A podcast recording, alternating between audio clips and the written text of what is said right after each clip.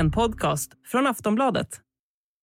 We have a new name for the coronavirus. The World Health Organization has officially called it COVID 19. Co for corona, Vi for virus, D for disease, and 19 because it started last year.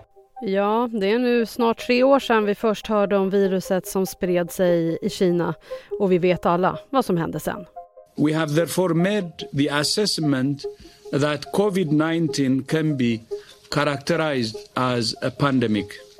I Kina, där allting började, har man haft hårda restriktioner de här åren.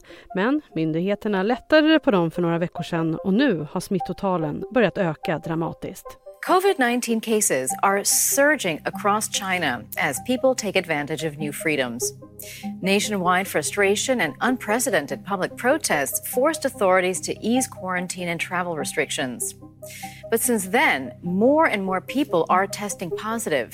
Official figures on infections and fatalities remain low, but some estimates put the likely death toll at more than 1 million by the end of next year.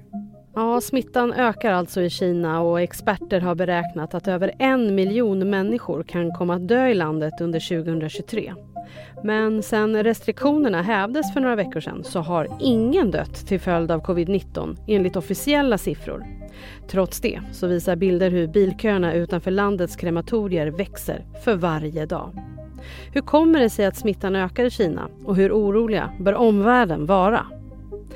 Samtidigt så gick Folkhälsomyndigheten här hemma i Sverige ut och varnade för att smittan här i landet kan landa på liknande nivåer som under vintern förra året när omikron spred sig som en löpeld över landet.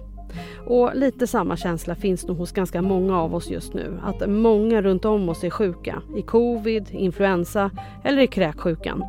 Inte det bästa läget inför jul och nyår helt enkelt. Om covid-smittan ökar rejält så förväntas den nå sin topp i mitten på januari enligt Folkhälsomyndigheten. Och de uppmanar nu regionerna att ha beredskap för det här. Men som det ser ut nu så verkar det inte bli några nya restriktioner som blev fallet under förra året. Så förutom att prata om läget i Kina så ska vi också ta en titt på läget i Sverige. Ska vi framöver räkna med den här typen av smittökning på vintern? Om smittan nu ökar, hur illa kan det bli? Och bör vi använda munskydd igen? Välkommen till Aftonbladet Daily, Sveriges största nyhetspodd. Jag heter Jenny Ågren. Och jag har ringt upp Niklas Arnberg. Han är professor i virologi vid Umeå universitet. Niklas, eh, vad är det som händer i Kina? Ja, där är det ju så att eh, Kina har ju tillämpat en så kallad noll-covid-strategi eh, tidigare, vilket innebär att man har stängt ner väldigt mycket när smittan har tagit fart så att säga. Men det här har pågått under lång tid nu och folk börjar bli riktigt less på det här och protesterat en hel del. Så nu har man bestämt sig för att eh, lätta på de här restriktionerna och nedstängningarna så att säga. Och då får ju då konsekvensen att eh, eftersom många människor i, i Kina inte har haft själva infektionen förut så är det många som är mottagliga sannolikt. Och det ser vi nu här nu, så nu tar smittspridningen fart och det, det kan ju vara lite oroväckande. Vad är det för siffror som det handlar om? Vet vi någonting? Ja, det är faktiskt olika siffror beroende på vilka källor man tittar på. Jag tittade på WHO senast i morse här nu då. Då verkar det som att det är ungefär 20 000 nya fall per dag, ungefär. Men eh, andra källor säger att det är lite mindre. Och det är som lite oklart vad som gäller egentligen, skulle jag säga. Och vad skulle du säga, varför tror du att det sprids så mycket nu då? Ja, det har ju att göra med då att man släpper på restriktionerna. Man testar inte lika mycket längre. Man eh, tillåter människor att vara eh, sjuka så att säga och ändå vara ute och röra på sig. Eh, så det här innebär ju att smittspridningen tar rejält med fart, sannolikt i alla fall. Så ja, det är det som händer just nu. Eh, du var inne på det om att de har hävt sina restriktioner eh, nu efter några år. Eh, men hur agerar myndigheterna nu då när de märker att smittan ökar? Ja, man förbereder sig ändå så tillvida att man, man stärker sjukvården och försöker bygga upp mera sjukvårdsplatser till exempel för att kunna ta hand om fler människor som blir sjuka. Det är en sak som man gör. Och sen lättar man ju då, då som sagt på eh, restriktionerna och tillåter människor att gå på jobbet fastän man kanske då har släkt eh, som är sjuka, anhöriga som är sjuka och som man träffar. Så, så mycket mer tillåtande just nu än vad det har varit tidigare. Sen läste jag också att eh, de här slopade restriktionerna i Kina kan komma att leda till att över en miljon människor kan dö under 2023 i landet till följd av viruset. Ja, det stämmer. Jag hörde det också. Svårt för mig att kommentera. Jag är inte epidemiolog så att säga, eller matematiker och kan inte räkna på sådana siffror. Men man får nog räkna med att blir det väldigt mycket mer smittspridning så är det väldigt många mer människor som kan bli svårt sjuka och dö också. Så det är ju, så är det. Det är oroväckande. Och hur är det då med vaccinen som de använder i Kina? Är de tillräckligt starka? Ja, det är inte så att de eh, inte fungerar alls. Det är sannolikt så att de ger ett visst skydd. Men sen har det inte rapporterats ut så himla mycket om hur bra de vaccinerna är. Så det är svårt att säga vilket skydd de ger de ger sannolikt eh, ett visst skydd i alla fall. Men det stora problemet i Kina det är nog det att man inte alls har lyckats eh, vaccinera den äldre befolkningen på det sättet som vi har gjort här i andra delar av världen. Och det innebär ju att en stor del av den äldre befolkningen som då är skör, ofta eh, och mottaglig, riskerar att bli svårt sjuka. Så det där är en utmaning som man har. Och sen har ju USA nu erbjudit sig att leverera vaccin till Kina. Vad skulle det innebära? Det skulle kunna göra jättestor skillnad om eh, kineserna får till, tillgång till ännu mer och ännu bättre vacciner. Och, men det här är ju någonting som man kanske skulle helst ha gjort eh, tidigare och varit lite mer förutseende och proaktiv. Så man hade vaccinerat mm, fler människor och särskilt då den äldre befolkningen innan man öppnar upp eh, samhället på det sättet som man gör just nu. Men bättre sent än aldrig så skulle kineserna få tillgång till ännu mer och ännu bättre vacciner så skulle det såklart vara bra. Sen är det så, allt med corona började ju i Wuhan i Kina, spred sig efter det över hela världen.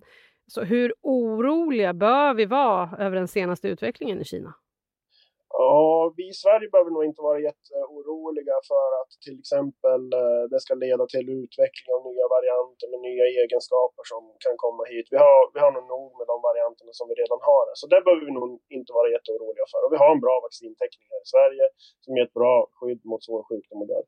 Men vad det här kan innebära det är ju att om många människor i Kina blir sjuka så kan det påverka deras eh, produktion, det kan påverka deras export och handel och det kan påverka resten av världens ekonomi så att säga. Med, kanske de med avseende på inflation och räntor och sådana saker. Så det är ju en effekt som kan, som kan drabba resten av världen så att säga. Aftonbladet Daily är snart tillbaka.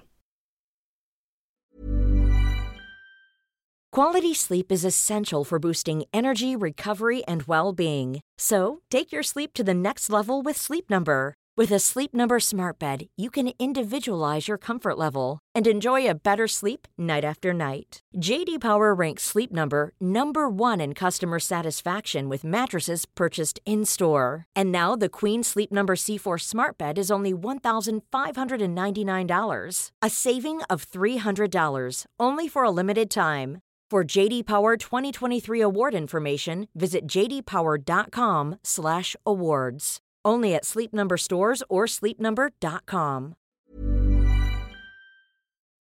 Niklas, vi ska ta och titta lite på Sverige också. Folkhälsomyndigheten gick häromdagen ut och varnade för att vi kan vänta oss en ny rejäl våg av covid nu framöver.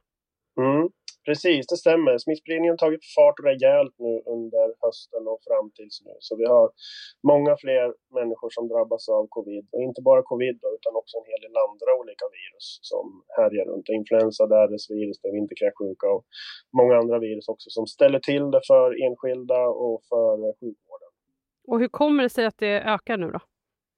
Ja, nej, men det, här, det är ju det här det är ju förväntat. Vi vet att den här typen av virus sprids mer effektivt när det blir kallt utomhus och den relativa luftfuktigheten inomhus sjunker.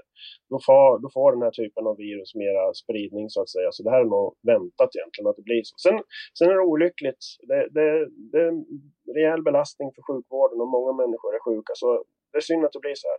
Ja, hur ser det ut för vården egentligen? Eh, hur, är den underdimensionerad eller kommer den liksom kunna klara av det här? Sjukvården har väl haft, som jag förstått det i alla fall, jag jobbar inte inom sjukvården själv, men som jag förstått det så har ju sjukvården haft utmaningar även innan pandemin drog igång. Med eh, underbemanning på sina håll och kanter. Eh, så nu då så är det också så att även de som jobbar inom sjukvården kan bli sjuka och måste vabba och sådana saker. Så det påverkar deras förmåga att eh, ta hand om sina patienter och man läser ju nu då att en del regioner som behöver gå upp i stabsläge och som måste skjuta upp på icke-akuta operationer till exempel. Så det är en tuff situation. Mm, och det verkar ju som att vi är på väg åt fel håll då igen. Hur illa tror du att det kan bli? Ja, det, det är nog inte så att smittspridningen har pikat ännu, tyvärr. Men det brukar ändå vara så att i samband med jul när folk inte jobbar och inte går i skolan så blir det i alla fall en dipp. Så att det brukar lugna ner sig lite grann i samband med jul. Och sen när skolorna börjar igen, eh, människor går tillbaka till arbetet, då kan smittspridningen ta fart igen. Så det, det är svårt att säga hur, hur allvarligt det kommer att bli efter jul. Men förhoppningsvis så blir det i alla fall en liten dipp och lite lugnare nu då i samband med jul och nyårshelgerna. Många eh, svenskar har ju ändå vaccinerat sig. Både en och två och tre och kanske till och med fyra och fem gånger. Eh, ja. Hur mycket skulle du säga att vi klarar oss eh, bättre tack vare vaccinationerna? Otroligt mycket bättre. Vaccinerna har gjort en jätteskillnad. Det skulle kunna vara så att om vi inte hade haft vaccinerna så kanske vi hade behövt ta till restriktioner nu i år igen. Men tack vare att vaccinerna ger så bra skydd, skydd mot svår sjukdom och död så är det ändå väl förhållandevis få då, som faktiskt blir svårt sjuka och blir inlagda. Så vi klarar av det mycket bättre tack vare att vi fick tillgång till vacciner. Sen är det ju den här grejen med munskydd som var väldigt omdebatterad under hela tiden det var pandemin. Eh, mm. Vad säger du, borde folk börja använda munskydd igen för att liksom stoppa lite av smittan? Ja, jättesvårt att säga. Jag vet att en del regioner, kanske alla regioner, eller i alla fall många regioner använder redan munskydd, alltså inom sjukvården. De som jobbar där använder munskydd. Och munskydd erbjuds ofta till patienter som är inne på sjukhusen till exempel. Sen är vi nog inte riktigt där än att alla behöver använda munskydd ute i lokaltrafiken, tänker jag. Och här är det ju Folkhälsomyndigheten som äger den frågan och de har inte gått ut med några sådana rekommendationer än så länge. Så jag tycker nog man kan sitta lugnt i båten just nu. Niklas, ska vi räkna med att våra framtida vintrar ser ut så här? Ja, alltså det, det här är ingen, inget nytt fenomen som har uppstått i samband med pandemin här utan det är faktiskt då att vi har haft problem med virusorsakade sjukdomar, lunginflammation, förkylningar, diarré, sådana saker även innan pandemin. Och sjukhus har gått upp i stabsläge då på grund av influensa, på grund av RS, kräksjuka och förkylningar och sådana saker. Så vi får nog absolut räkna med att eh, sjukvården kommer att bli hårt belastad även under kommande vintrar. Och det är väl här som vi har ett jobb att göra. Vi forskare till exempel får försöka utveckla ännu bättre diagnostik, läkemedel och vacciner mot kända virus som eh, drabbar människor och sjukvården. Så ja, vi har mycket att göra. Och om ni gör det där, vad kan vi andra göra? Heja på oss! Jag vet inte riktigt. Gå in och kolla på Virus och pandemifondens hemsida och se vad, vad vi försöker göra för att dela kunskap och forskningen som vi gör till exempel. Och sen vara positiva, optimistiska, heja på varandra.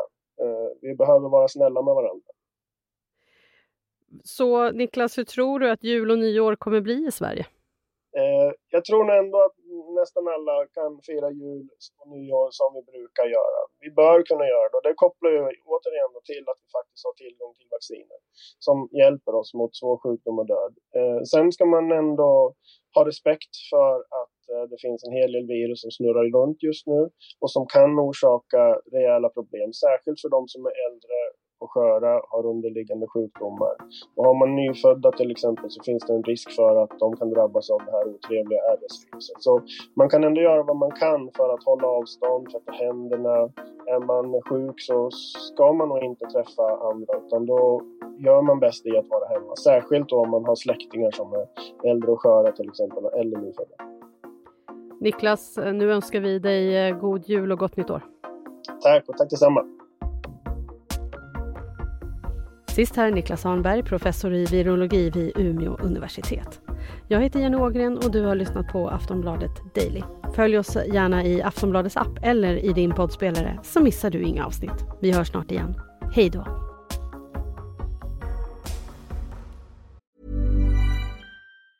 Say hello to a new era of mental health care.